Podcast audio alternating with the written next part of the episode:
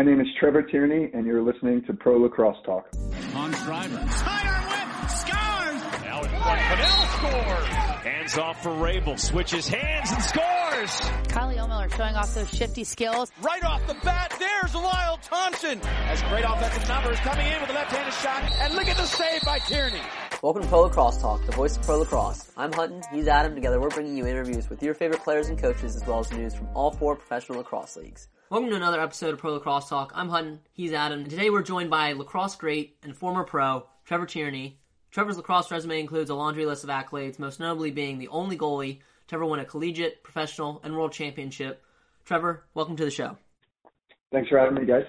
So, Trevor, let's start your early days. Your dad is obviously Hall of Famer Bill Tierney. Um, he's been a coach since you were born, having coaching stints at RIT, Hopkins, before landing at Princeton, where he kind of made a name for himself, and uh, you know now at Denver, where he most recently won a championship in 2015. Uh, your sister Brienne is currently the women's head coach at Kent State, helped start that program. So, what was it like growing up in a lacrosse household? Um, well, yeah, the first thing is that I, I would say that lacrosse, uh, the game of lacrosse, has always been a huge part of all of our lives, and incredibly grateful to the game and um, all the great gifts and experiences that it that has brought our entire family. Um, uh, growing up was really it was a lot of fun for me as a kid getting to be around um, just great teams and great players. These were all my all my role models uh, growing up were guys that I, that I got to know and be around um, as early as you know, I remember as early as Hopkins um, being around guys like Larry Quinn and Quint Kessenich and Dave Pietramala. Coach Petro actually babysat us a few times when we were young, and uh, and then we move on to Princeton and um, you know guys like Scott Bacigalupo and and all the uh, great players there. So I, I was always it always felt like I was surrounded by um, uh, great older brothers um, throughout the teams my dad coached and uh, all, all of us, my mom and uh, my brother and two sisters, were are obviously um, incredibly proud of my father and, and all of his uh, great work that he, he's done in the game. That's terrific to have so many, you know, mentors at such a young age. Yeah, it was uh, it was a lot of fun. You know, I got to I would get done school and uh, go go straight to go straight to practices and, and hang out at practices and, and travel with the teams on the bus and stuff like that. So it was uh, it was a lot of fun growing up uh, with the coach as a father for sure. Kind of let, us talk about that decision, I guess, to, to go down the road uh, to play for your dad at Princeton after having an awesome career at the Hun School. Was this kind of a no brainer from the beginning, or or was this kind of did he have to sell you on, on going to Princeton? Um, I you know I, I I was at a you know at that age in your life you you kind of want to see if um if there's other opportunities for sure, sure. so i um i visited north carolina and virginia and was also recruited by hopkins in maryland and really loved uh really loved both places i i i love north carolina so much mm-hmm. that i called my mom on saturday night of the recruiting trip and told her that not to tell dad that I that I thought I would go to uh, go to Carolina, and then um, yeah, weighed weighed some of the other decisions and some of the other factors, and uh, honestly, you know, from a lot from that childhood experience of being around Princeton and mm-hmm. being around all all those great guys that I was um, exposed to. Um, I just love the culture at Princeton that, that my father and and Dave Metzbower had built over all those years that I wanted to be part of that that tradition and that family and and go to a, a great great school. So um, yeah, just just decided to to do it for for all those reasons and and was also grateful to to have the chance to to spend four years uh, very close with with my father. No, that's great. Uh, my grandfather actually attended the Hun School, um, and then he attended one year at Princeton, ended up going uh, to Rider to finish his college career, and then my great grandfather coached boxing at the Hun School, so um, uh, my family is very embedded in the Princeton community. Um, they ended up moving to Baltimore, but uh, you know I definitely have some Princeton roots, so that that's awesome to hear. Um, yeah, Hun Hun was uh, Hun was a great place. It wasn't quite as good at lacrosse as it is now. So I'm, I'm proud of my proud of my school, my high school for uh, they've really grown and it, it's a it's a tremendous program in their own right.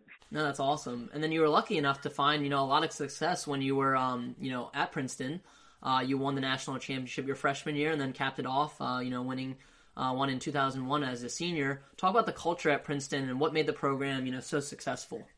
Yeah, when I mean when I got there, um, the seniors that were there were were guys like you know Jesse Hubbard, mm-hmm. John Hess, Chris Massey, um, that that amazing group that had uh, the, that that year, my freshman year, that was their third title in a row, um, and that was a fifth in under ten years at Princeton. So there was kind of this um, tradition where it, it, if you wanted to, um, you know, really, there was kind of this pressure on the senior class every year that if you wanted to leave your mark on the program, that you know it was kind of expected that you get to Final Fours and win national championships. So um, to be around those guys and see how hard they worked. You know, like I remember all three of those guys hitting the wall every day and shooting around and and you know really looking up to the way uh, they led our team when we were freshmen and then and then wanting to do the same um, our senior year. So it was cool to kind of uh, bookend it because mm-hmm. the, the two years in between we we had a little bit of growing to do. Uh, Syracuse Syracuse smashed us a few times in, in those mm-hmm. two years, and uh, we we had to grow as a team and, and work hard to get back to that spot that that those guys had had gotten the program to. So um, yeah, it was a great great experience. I had great teammates there, great friends, and um, yeah, Princeton University is an amazing place to go. So um, I I look back on those years very very fondly. That's great. And uh, it was kind of a good time to graduate in 2001 with uh, Major League Lacrosse set, getting set to have their inaugural season. You were drafted second overall in the, the collegiate draft by the New Jersey Pride, um, right behind your Princeton teammate Ryan Mollett, which I'm sure was pretty cool. Talk about those early years um, in the MLL. Oh man, it's funny. I, I remember um, that night that so there were Princeton reunions going on mm-hmm. um that week for the draft. We, okay. we just won a national championship and uh Dave, Dave Morrow uh, and and and uh, the MLL sent like a limo to Princeton to pick us up. To, I think it was in Baltimore, but the limo was like from it was like from 1973. so we all went down, and then uh, yeah, Mollett got drafted first, and um, on the way home, the limo driver, like coming out of the parking lot, uh-huh. um, drove over a curb and just just broke broke this old limo like right in half, basically. and so I, I, I think of that. I, I always think of that night. But uh, Mollett was obviously an amazing, uh, amazing defenseman, and, and mm-hmm. uh, he, he was a Ryan was a midfielder from Boys Latin when he went went to Princeton, and then got converted to a defenseman and long stick maybe, and could really really do it all out there. Um, so yeah, like the the MLL starting up the year before, they had they had kind of done the um, the showcase, kind yep. of like the PLL did this past year, where they traveled around the country, had two teams, and you know you were talking about all my heroes growing up. Um, you know, think about the goalies back then that were in the league, like Dougherty and Locascio, yep. and then the Gaits were playing, and um, you know, uh, just you know the pals, all the all the greatest players in the world on two teams, and then uh, that year it was uh, grown grown to six teams. So it was um, it was really exciting to just get to keep to just to uh, play the game at a high level after college and keep challenging yourself. And um and and it, it got better year in and year out. And then my my last two years getting to play out in Denver because mm-hmm. I, I I moved down here in 2001 okay. So I was going back and forth to East Coast my first four years or so. And then um getting to play out in Denver at Mile High was just uh, an incredible experience to end my career. So the, yeah the the MLL did uh, did a phenomenal job growing the game to a professional level. And, and you know, I'm really grateful to Dave Morrow um, and to the to New Balance and to all those owners that, that really took a chance on professional lacrosse in those early years and, and, mm-hmm. and helped bring it to I think a, a higher level now. That's awesome. Yeah, we uh we talked uh to Mark Millen a few weeks ago, and I was I was telling him uh, I I think I burned through five or six of those Warrior exposure DVDs uh, that I rem- I would watch. I was a goalie, and I would watch you and Greg Cattrano was in that, and uh, I, that that was a great uh, opportunity to kind of grow the league. And I had those uh, Warrior superstar goalie gloves that you guys had in like 2003 too. So I burned through a lot of those. Back then, those were those were cool things like custom gloves and you know DVDs and you know those are things that haven't been done in the game yeah. yet. And um, Dave Dave Morrow and, and Jim Davis at New Balance they they took a big risk to kind of uh, yeah bring bring bring it, some new professionalism to the mm-hmm. to the game. So it was a huge I think it was a huge step for for the game um, sure. at at that time. No, absolutely, and uh, you know you had quite a career. Uh, you spent your first few years with the Pride, and then you played in Boston for a year before landing with the Baltimore Bayhawks in 2005. Had a great year with them, um, made the All Star game, and ultimately won the Steinfeld Cup over the Lizards. Um, talk about that experience winning that, you know, with that historic squad. I mean, you had guys like Mikey Powell, Gary Gait, Tom Marechek. You know, what was it like winning that first championship for yourself? Yeah, it was so. It was such an incredible team. Um, you know, Gary Gary Gait that year was kind of like a player player coach, um, mm-hmm. kind of like Reggie Reggie Dunlop, you know, from mm-hmm. Slapshot, and uh, and the, the team itself. I mean, like first of all, you had Paul Paul Cantabene winning yep. every face-off, um, and then yeah, like Lee Zink was, um, was playing defense in front of me. Sean Nadalin, uh, Brody Merrill, and um, yeah, just the the offensive talent on that team. I mean, there were there were guys like Josh Sims and Jeff Sonke that could get overlooked on that team mm-hmm. with with how stacked we were. So, um, but it, it, it's still it's like everyone talks about how great that that team was, and it, it, it was it was a very good team, but it was it, it's not easy winning an MLL championship. um. So, uh, you, you know, the other teams that that we were facing, I, I think we had a really great game in the semifinals against the Rattlers, and then um, just played just played a really solid game uh, against the Lizards in that championship, and and and really handled that game pretty easily. But um, to win an MLL championship is something uh, that I'm incredibly proud of, just because of how how hard it is and and the level of talent that you have to face. And so, yeah, I mean, uh, I'm incredibly grateful to be be part of that that 2005 Bayhawks team because I I think you could. um you could put us up against anyone and and um and still to this day you know play play at the highest levels possible. So yeah that was a that was an amazing experience. You know absolutely. And then uh you actually the following year you were part of what's believed to be the largest trade in professional sports history uh, with six teams and 24 players being involved. uh, you found your way uh, to denver on the outlaws um, they were you know i think a, a new team then um, what was it like being part of that huge trade and then you know find yourself uh, heading out to Denver? Um, it was great.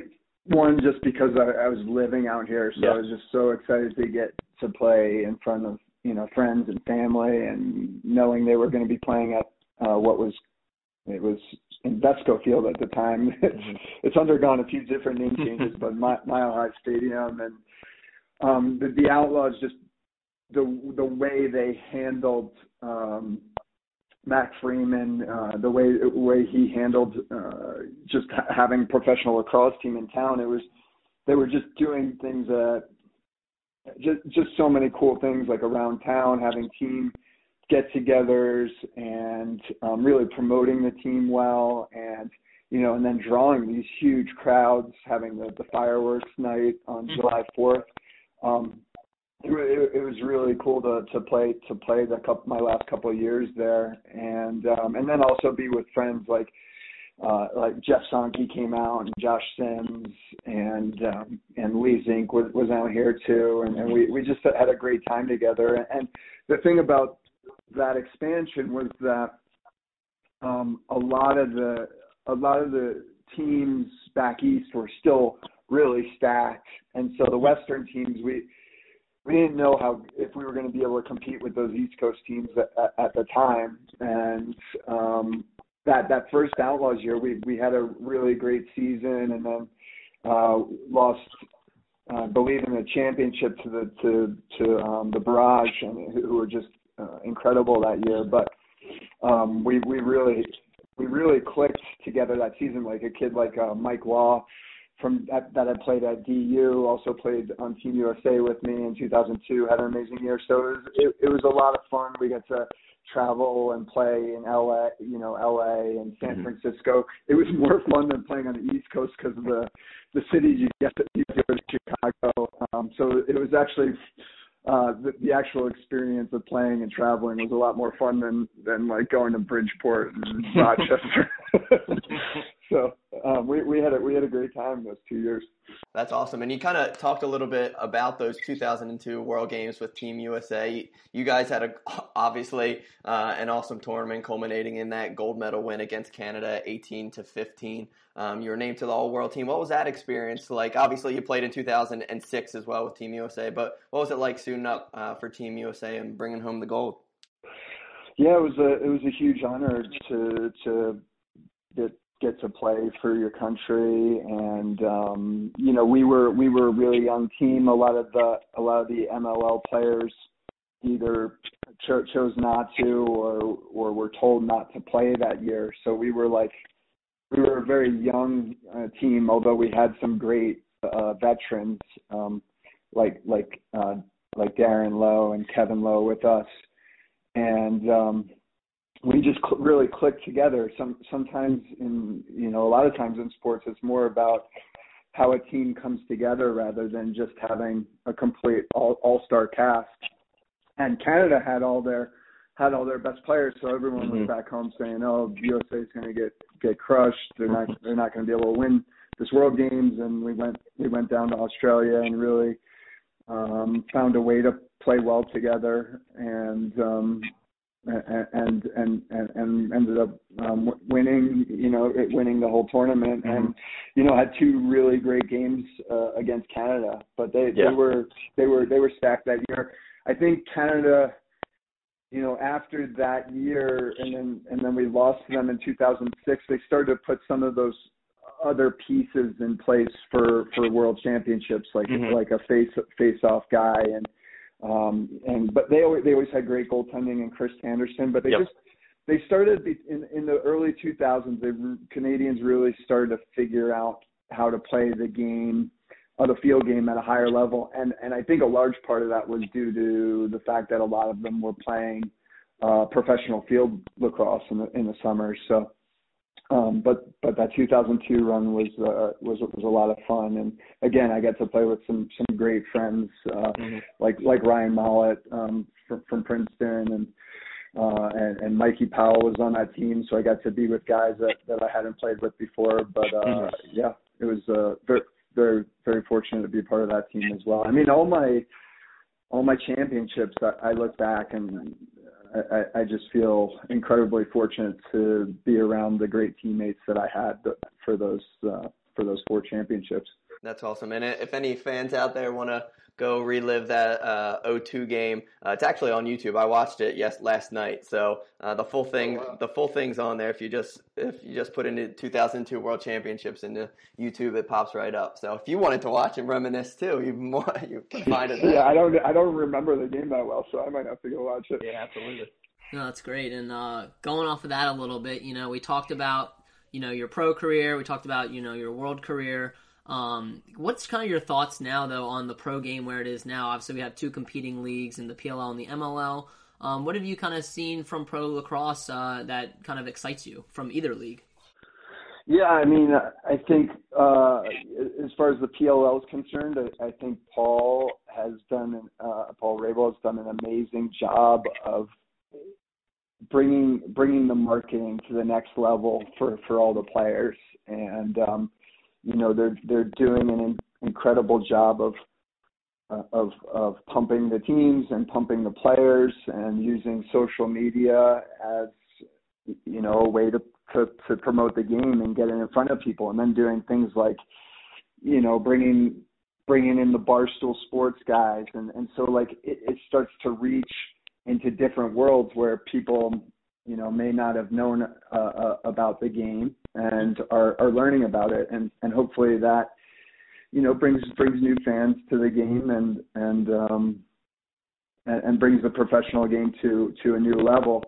Um, it's unfortunate I, I feel sad that the, the the MLL had had to take such a had to take such a hit with all the mm-hmm. with all the talent leaving um, because of all the hard work that that the earlier uh, people put in, and also all the you know all of us um, athletes over the years. You know, we we we sacrificed uh, a lot of time and long summers, and mm-hmm. you know they didn't get paid paid a lot to um, a lot of injuries. You know, so I just hope that all those guys are. Um, you know, remembered well for for their efforts and the sacrifices they made to to start off. You know, the, the those original MLL guys. You know, mm-hmm. that first year they they they really started it off. So I hope I hope in the next couple of years that we see some sort of uh, melding of the of the two leagues. Mm-hmm. Um, but you know that's not really up for me to decide. Um, but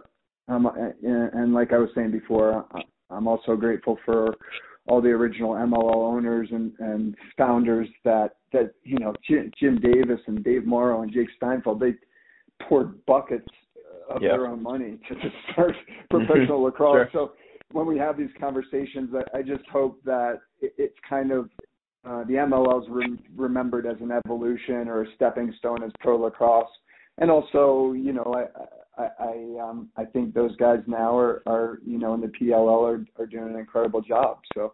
Mm-hmm. Um, I, I'm very excited to see where where it goes in in the coming years. Absolutely. We appreciate your thoughts on it. It's nice to hear, you know, perspective from a, a, former pro. And, you know, me and Adam, we cover both. We you know enjoyed watching the MLL when we grow up. We enjoyed what the PLL has been doing, and it's kind of cool too as fans. You know, it is. We do eventually hope there is more of a merger. That way, you know, you could all the talent in one league. But uh, it's nice that we have you know twice as much lacrosse on now. Um, you know, to watch. So um, yeah, we appreciate your sentiments though.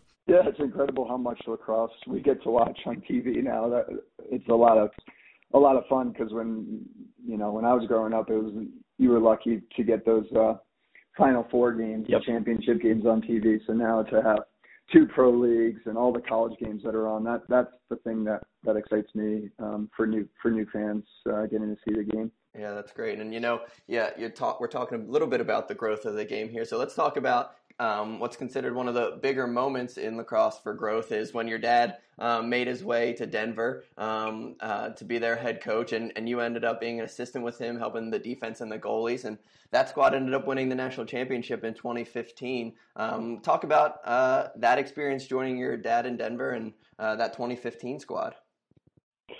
Yeah, I remember. Um, like I said before, I've been out here yep. probably seven or eight years, and then um, I remember the, the the DU job opened up, and talking to my dad, and he was talking to the, the AD, um, Peg Bradley uh, Doppes at the time, and mm-hmm. uh, she invited him out for a trip, and I, I remember before him coming, him just being like, "Well, I, I'm just."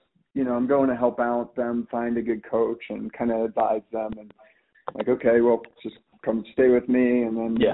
you know he hung out and, and I remember the look on his face the when he came back to my um my place in Denver the first night and he's like oh wow I really really like this place and uh and then he had a really good meeting the next day and uh as he was going home I, I knew I knew it was I knew he was kind of leaning this way because he was he was really starting to worry about telling his Princeton players about about this decision. Um, mm-hmm. He loved he loved Princeton. He loved all the great you know players and teams that he got to work with there, and the current players that he had there. But you know, I think he was excited for a new challenge and a new chapter in his life. And sure. uh, my mom and him moving out here, so yeah, we we you know we kind of started.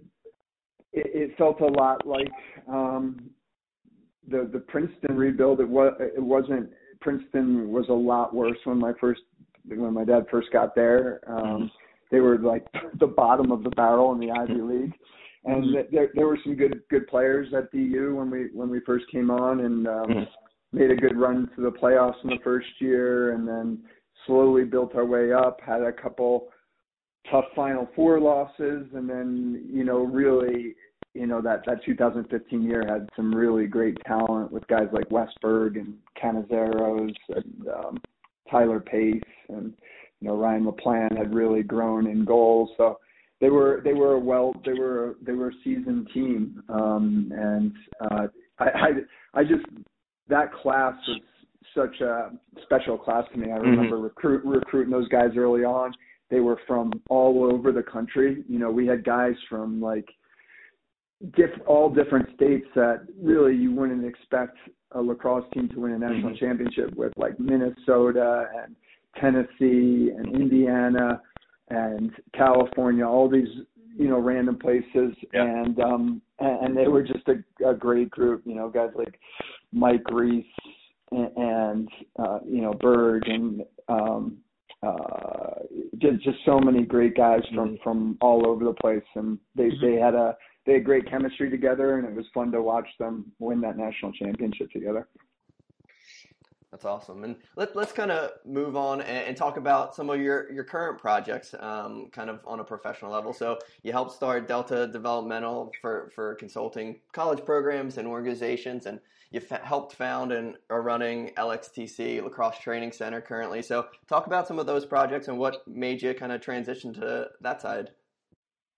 Yeah, I, um, uh, in, in the uh, but around 2012 through 2015, I went back to get my master's in psychology. Um, I, I did that through the Harvard Extension School, so I went mm-hmm. back there for a year and then wrote my master's thesis from home back here and uh, learned a lot around uh, adult development and leadership development, and I've been using that work with with some college programs and some college coaches and some executive teams. Um, I've started bringing that more into my own just my own practice as as a coach and leader of a business with mm-hmm. with our LXTC lacrosse down here. We do camps, clinics, and teams throughout the year. We have Denver Elite field teams, Denver Elite box teams. Uh, we do goalie evolution academy, mm-hmm. and a lot of the uh, DU camps and clinics. But really, for me now, uh, I just love working with um, I really love working with youth and high school players at this mm-hmm. point, just because mm-hmm.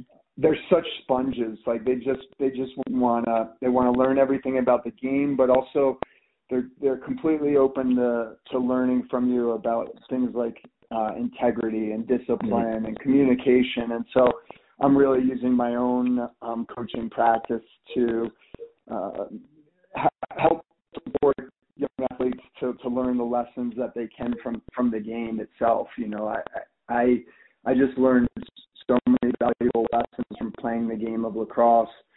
Um, that the game, it, it, if you really dedicate yourself to the game and, and you put a lot of effort in, into it, the game will give a lot back to you. And, and so I just try to support support the youth and high school players uh, in, in that process because I, I'm grateful for everything uh, that I learned from the game. It's, it's great that you're able to give back and you know continue to grow the game.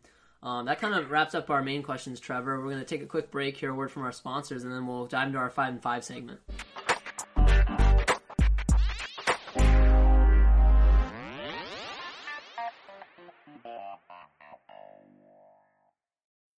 When you need mealtime inspiration, it's worth shopping Kroger, where you'll find over 30,000 mouth-watering choices that excite your inner foodie. And no matter what tasty choice you make, you'll enjoy our everyday low prices, plus extra ways to save, like digital coupons worth over $600 each week. You can also save up to $1 off per gallon at the pump with fuel points. More savings and more inspiring flavors make shopping Kroger worth it every time. Kroger, fresh for everyone. Fuel restrictions apply. Today I also want to talk to you about our affiliate Parkside Cards. Parkside Cards is your go-to source for Major League Lacrosse trading cards. They have a variety of packs on their website, including a box set that comes with four tickets to an MLL game, and a Lyle Thompson signature pack that comes with a limited edition signed Lyle Thompson card. The best part is we've teamed up with Parkside Cards to provide you with a special discount. Simply visit parksidecards.com and use the code PLT, to save 20% on your order today. All right, so welcome back. Now let's uh, dive into our five and five segment. So I'll ask uh, five lacrosse questions, and then Adam will follow up with five off the field questions, more about you know what you do outside of lacrosse. Um, but the first one I have for you is: Did you have any pregame superstitions or routines when you played? Um, it's so long ago. Uh, yeah, I mean, I, I listened to like I, I would have like a, a mix. that this was back when kids. This was back when you had to make like a mix on a CD and, and listen to it on your uh, your Walkman or whatever it was called, um, your Discman. Um, so I listen to the same music before every game. I would I would do visualization before my, every game. So I would um, like picture myself playing, so picture myself making saves, and then also uh, picture myself um, in third person, like if I was watching like a highlight highlight reel of myself. So those were some visualization practices that I would do. I, I also had this weird superstition where I, I was a huge Patrick Roy fan when he played okay. for the Avalanche. Mm-hmm. And um I would watch uh I would watch his last game the night before my game. So I had, would have parents on the road. This was back in the time of VCRs, bringing me uh, VH, VHS tapes of Patrick Roy to watch him play the night before games. So those were some of my superstitions. I tried to just just keep things the same every time, eat the same things, yeah. go through the same routine, and so that I felt very consistent uh, in my approach to games every time. That's awesome. Yeah, I uh, it's funny you uh, bring up Patrick Roy. I uh, I would watch Dominik Hasek uh, video before all my games. So yeah, I, am when it comes to hockey goalies, I did kind of the same thing. Yeah, there's something fun about hockey goalies because yeah. they got to make so many saves throughout the game that it would get you fired up about getting hit with balls. Absolutely. You goaltenders are a different breed for sure. yes, we are. uh, number two, uh, what was your favorite venue to play at? I mean, I, I look back to to my na- my national championship, my my senior year Final Four at, at Rutgers, the Rutgers football stadium, is just such a of a huge memory in my life that that all I, I love. I mean, the stadium itself was beautiful. The grass field was beautiful, so that that was probably one of my favorites. Um, and then it was always special for me um, when I got to play on Homewood um, because I, when my dad was, gr- you know, when I was growing up and my dad was coaching at Hopkins, Homewood's such a, a mecca for college lacrosse that you know playing there and um, making saves so you didn't have to hear the the JHU band play. yeah, that was that was uh that was a fun place for me to play as well. Yeah, no, that's awesome. Yeah, I, my dad went to the Naval Academy, so I attended many Navy Hopkins games. And uh, whenever that band starts playing, if you're on the, the opposing side, it's the most irritating thing ever, especially if they're up by a lot.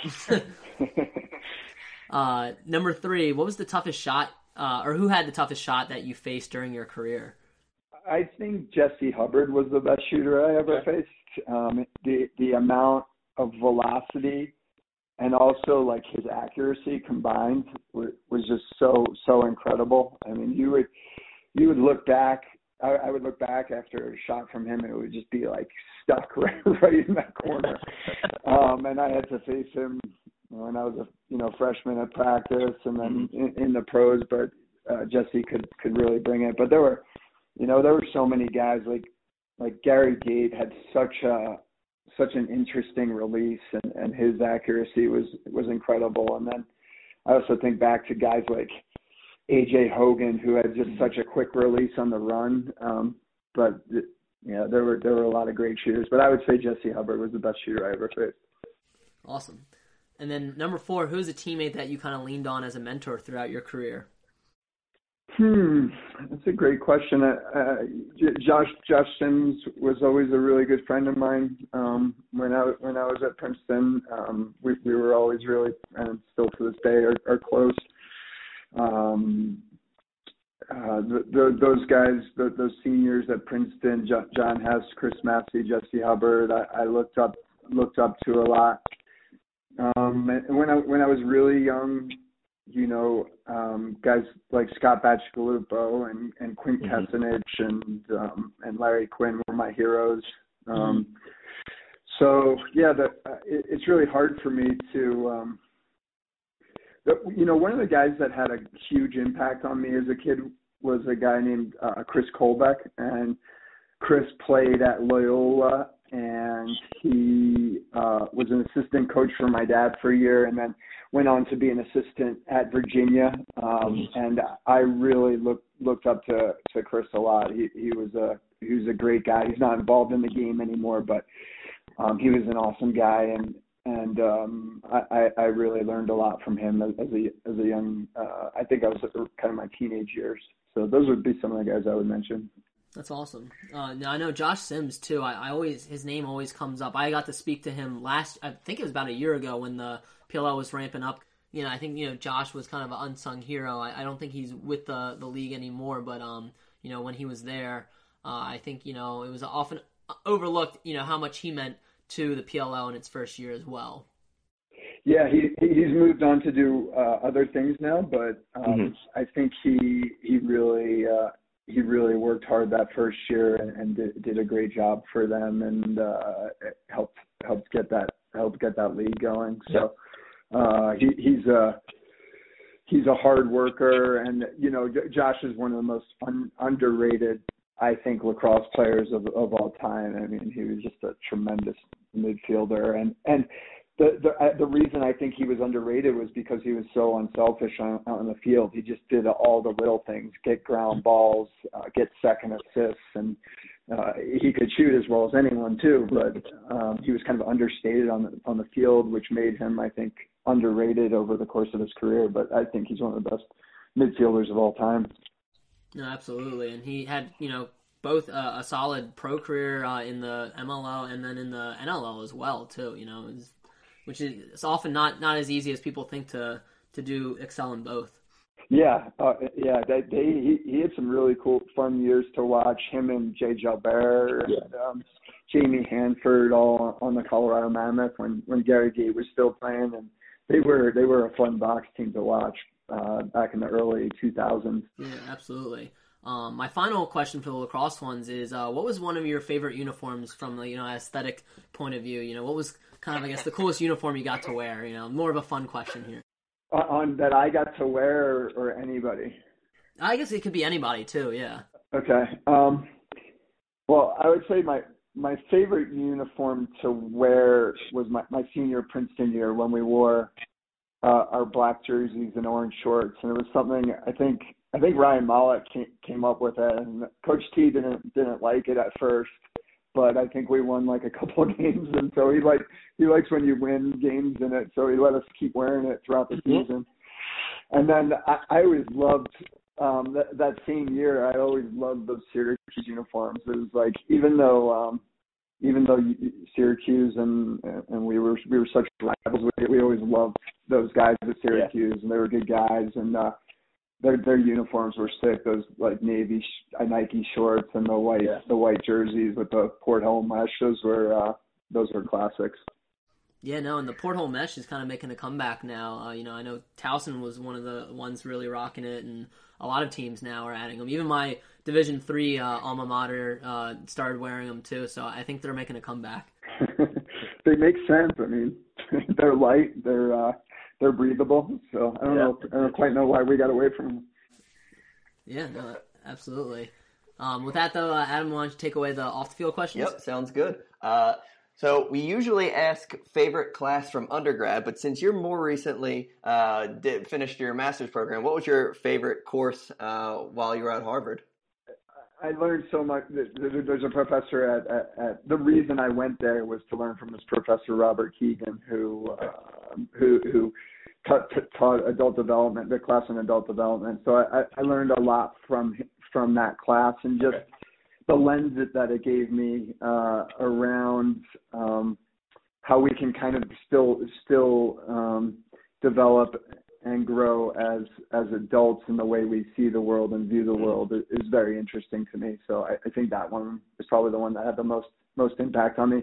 Although I should say, I really loved learning from this professor Shelley Carson, and she she taught a a class called the Creative Brain, and um, I wrote a I wrote a paper on um, on Phil Jackson in that class and how creativity and, and leadership are connected. So I, I also enjoyed that one as well. That's awesome. No, I uh, I uh, went down a wormhole. I found your thesis and and that uh, uh, Phil Jackson uh, article you wrote. Those were pretty good. So those were awesome. Yeah, those were great. I enjoy. I enjoy like the the the psychological side of it too, and and like the the like mindset, the Carol Dweck books, and, and uh, that kind of stuff. I think, in particularly for goalies, it's obviously uh, it's all psycho- psychological. So it's definitely something I enjoyed reading for sure. Yeah, my my my thesis at Princeton was on playing in the zone, the psychological aspect of peak performance in sports, just because I was so interested in trying to get my myself in the zone at the time. Yeah. So yeah, the the the, the psychological connections in sports are, are are definitely strong. Yeah, I, I literally it's sitting on my desk right now. It's called In the Zone. It's by Mike Murphy. It's an older book, but uh, I, I read that a long time ago, so that's a good one for sure. Um, cool. Yeah. Um, so number two, what are some hobbies or activities you, you enjoy uh, that are not involving lacrosse?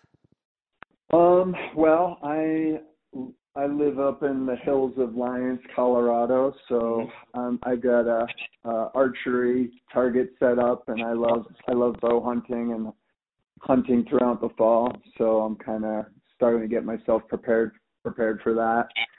Um, pretty much that that's my kind of recreational activity. A lot of the times during this year, I'm getting geared up to to be on a lacrosse field for sure. the entire summer, and hopefully we get we get back out there soon. But um, yeah, I just uh, I, I stay active in the outdoors. My my wife and I hike, and we just like we like being outside a lot. So those are those are my main activities when I'm not when I'm not coaching. Um, number three, what's your favorite meal, and do you prefer to dine out, take out, or cook at home? My favorite meal. Uh, my my my wife's such a great cook. Um, she my my favorite meal is like her desserts, but she has to.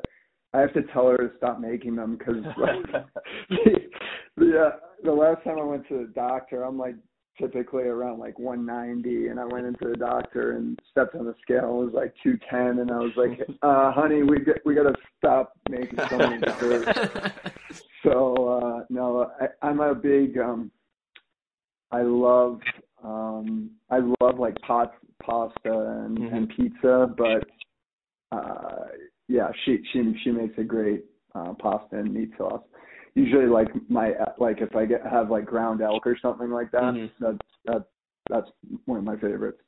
Nice, awesome. Um, and then uh, you talked. Hopefully, we'll, we'll, be able to get on the field and, and, and coach this summer with everything. But with everyone being kind of cooped up inside, we're we're looking for some recommendations in a couple areas. So number four, what's uh what's some good uh, shows or documentaries or or movies you're watching right now that you would suggest? Boy, I don't know if I want to. I don't know if I want to admit to some of these after I've watched the, the whole thing. Um, uh, what what have we been watching lately? You know, what's what what's something? I mean, everyone's like, everyone's watching. Everyone watched the, the train wreck. That is Tiger King. So yeah, like, it's absolutely. like for me to recommend. I don't. I don't even want to recommend that one. But if you want to watch, if you want to watch a train wreck, go watch yeah, Tiger um, we just. I'm like we we love like the the it, it's so it's so like cliche, but we love The Office. Like if we can't find something, we'll just watch The Office, and then um we started watching uh Schitt's Creek, but I I don't find myself love loving that one. So. I don't know. Maybe maybe I'm looking for suggestions more than I should be giving them right now. There we go. um, and then number five, kind of along the same lines, but uh, from a reading standpoint, any books uh, you'd recommend currently that you've read or yeah, that's what I was going to say. I'm a better I'm a better reader, so um, I'm reading a really great one that the lacrosse world would enjoy. I gotta I just started it or I'm about halfway through it. Mm-hmm. It's called the the Orenda. It's a novel by Joseph Boyden, and it's uh, about uh, it's a um, it's about like a, a French missionary being up um, around the Huron and the Iroquois, and there's actually a chapter when they when they're um, uh, playing lacrosse in the book. Um, oh. So it's a pretty it's it, it's a pretty um, there's some there's some scenes that are fairly brutal in the book, so I wouldn't recommend it for young people. But it's uh, it it is a it is a really great book, so I would recommend that one. Awesome. No, that's great. Uh, I'll have to check that one out. Is it historical fiction then, kind of, or?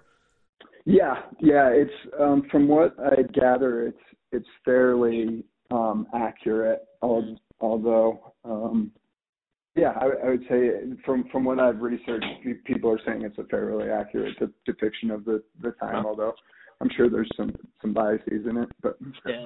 it, it's a it's an enjoyable book to read, and I was surprised to see. Uh, so I think the the chapter itself is called the the Creator's Game, and um, yeah, it's a it's a it's cool seeing it in a, a fictionalized version of what that what the game could have looked like and felt like back then. So I was Yeah, no- I was surprised to come across that uh, just randomly in this book.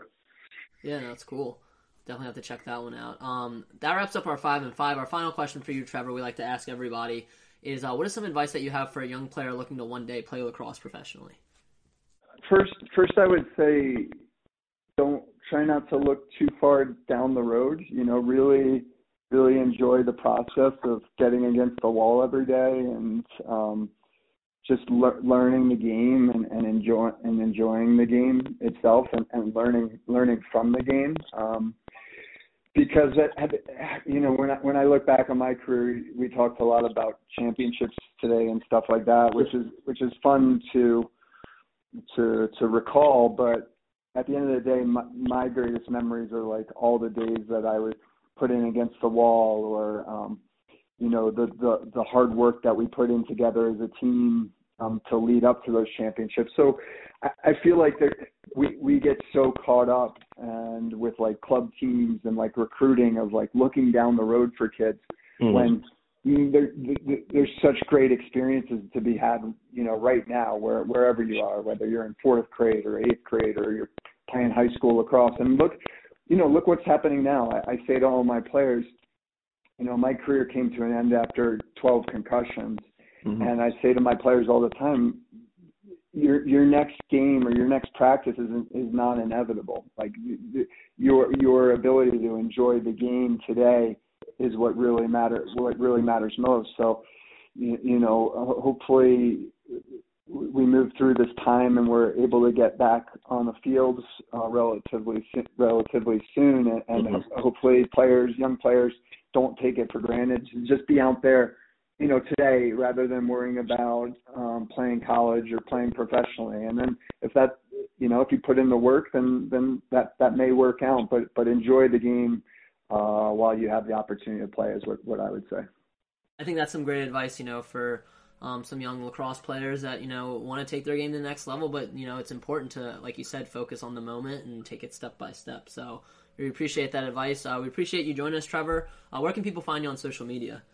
Um, I- I'm only on Twitter, so I'm um, at Trevor underscore Tierney, and also um, Ryan LaPlante runs our um, Goalie Evolution Academy uh, Instagram. So if you guys want to see some of the stuff we're doing with goalies, uh, we're, we're at, I believe, Goalie Evolution Academy, and then um, all of our, our lacrosse programming is up at lxtclacrosse.com.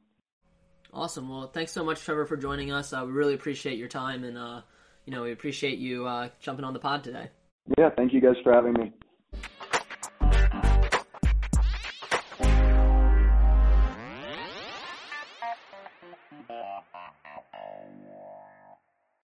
Today, I also want to talk to you about Design Tree.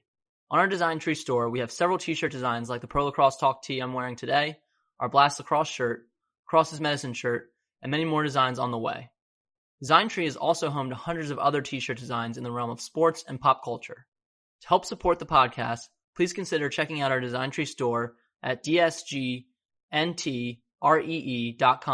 backslash pro dash lacrosse dash talk and grab a shirt today.